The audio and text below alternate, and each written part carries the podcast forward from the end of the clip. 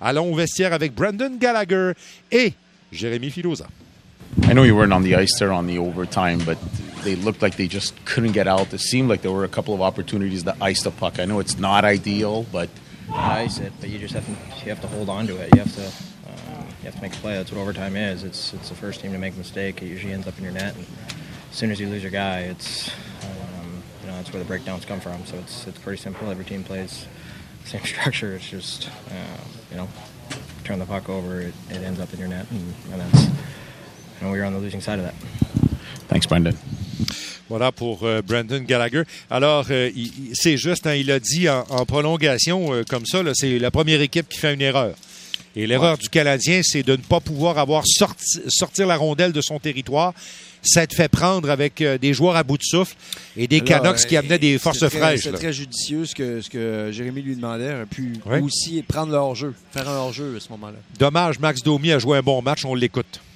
Uh, you know what I think as a whole team, we were skating, and when we're skating and going north, we're, we're a real tough team to play against. We're as fast as anyone, if not faster than everyone. So um, got to use our strengths and um, try and uh, limit as much I mean, the turnovers as possible. I think there's a couple times in the second where we started to get a little, uh, I mean, too lateral, I guess, a little too east-west, and um, it's part of the game. Though you got to be able to, I mean, weather the storm and, and come out flying in the, in the third. And I think overall it was a, it was a solid game, but got to find a way to get that uh, that last goal for sure.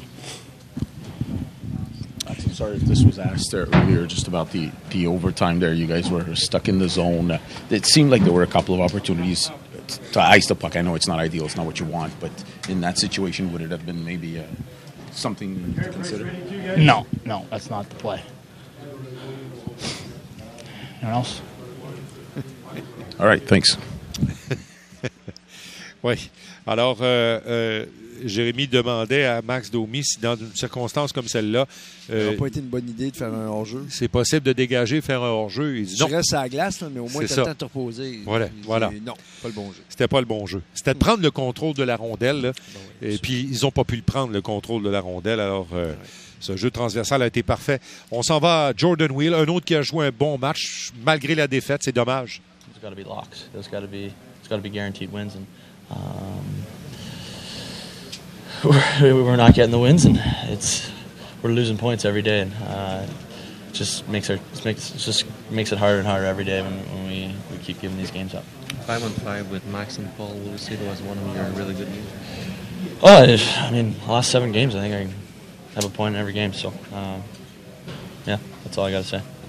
How much was tonight a case of missing maybe the guys that have been shipped out over the last few days? Um, sorry, to say that again. Do guys, how much was tonight maybe a case of missing the guys that were traded, Covey and all the guys, that, Thompson and all the guys that got out over the last couple of days? Ten minutes left in the third. We're up three two, and we're out shooting them by thirteen shots or whatever it was. Like we're, we're controlling the game. We're they maybe had stints of 15 minutes, but they're a good hockey club. That's going to happen against every good team. They're going they're going to have their pushes and stuff. And we have the lead with, and we're out shooting them, out playing them, and we just got to find a way. Uh, we haven't been able to do that for, for all year. It seems like we haven't been able to just find ways to just lock it down and get those wins and big points and big games that we need. Um, and uh, yeah, it's it's tough because it's it's piling up and it's making our chances slimmer and slimmer. Thank you. Voilà donc euh, pour euh, Jordan Will. Des propos assez justes dans, dans, euh, du côté de Jordan Will. Il dit souvent cette année, là, quand on s'est retrouvé dans des situations comme ça, on n'a pas été capable de, de fermer le dossier. On. On est, pas, on est avec Paul Byron.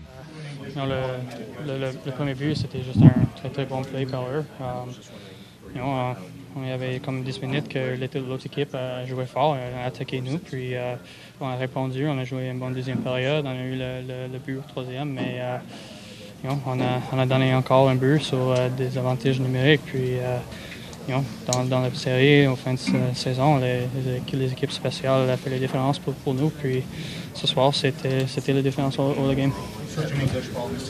Merci, Paul. Voilà pour Paul Byron. Il a parlé du désavantage numérique et avec raison, euh, Danny. Euh, sans, sans servir d'excuse, là, euh, on a manqué euh, Nate Thompson euh, sur, euh, sur le désavantage numérique du Canadien. Ça a apparu. La combinaison Dano-Lekonen a toujours été assez bonne en désavantage. Ouais. Ce soir, ça n'a pas été le cas. Non. Alors, T'avais pas euh, d'autre option. là. Le soir où ça marche moins bien, ton joueur dans le cercle de mise en jeu, là, Oui. ça te prend une autre option. Tu Oui. À un moment donné, c'est Et Dano. Thompson était l'autre option. Là, tu disais, ça marche pas avec Dano, je vais t'envoyer Thompson, dans le visage. Tu sais, Oui. avais une autre option. L'entraîneur dit, bah, je reviens avec mon meilleur gars. Boum, il se fait battre encore. Hmm. Euh, et, et le net-net, là, tu te souviens, Martin, on a fait l'exercice. Je t'ai proposé un exercice sur les gardiens de but de réserve. Deux buts en désavantage numérique. On est dans le dernier droit de la saison. Je, je, je demeure convaincu, convaincu que quand la rondelle est longtemps dans le territoire, le gardien de but, là, qui, est- qui- c'est ton gardien qui joue tout le temps. Là. Ça fatigue mentalement. Physiquement, les jambes. Oui. Les jambes. Ah oui. Les jambes, les jambes te brûlent carrément. Et souvent, les buts vont être accordés dans la deuxième portion du désavantage numérique.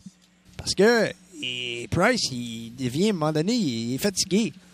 Ces joueurs sont, comme on n'est pas capable de, de- de- de jouer de façon agressive sur une base régulière, souvent ce qui va se produire, souvent ce qui va se produire, c'est qu'on va se camper pour le protéger. Donc là, on s'en vient dans l'enclave. Pendant ce temps-là, lui, là, La rondelle se promène lui, il est accroupi, là, ça. les genoux euh, est fléchi parce que la rondelle peut sortir n'importe quand de n'importe quelle palette. Alors, euh, tout ça pour dire que on avait fait l'exercice et à l'époque, avant les, les- les derniers matchs, là, Price est fort d'un blanchissage, donc ça, mais il- le Canadien était 20e en désavantage numérique dans la Ligue nationale.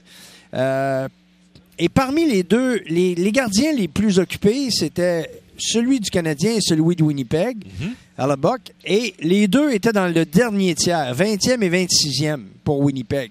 Alors là, euh, on vient pas d'aider notre cause là, du côté du Canadien de ce côté-là. Et ça renforce la position qu'on avait avant le match. Avoir un bon gardien de but numéro Réserve 2. pour ménager ton gardien de but numéro un, ce que Vegas a fait avec l'acquisition de Robert Leonard.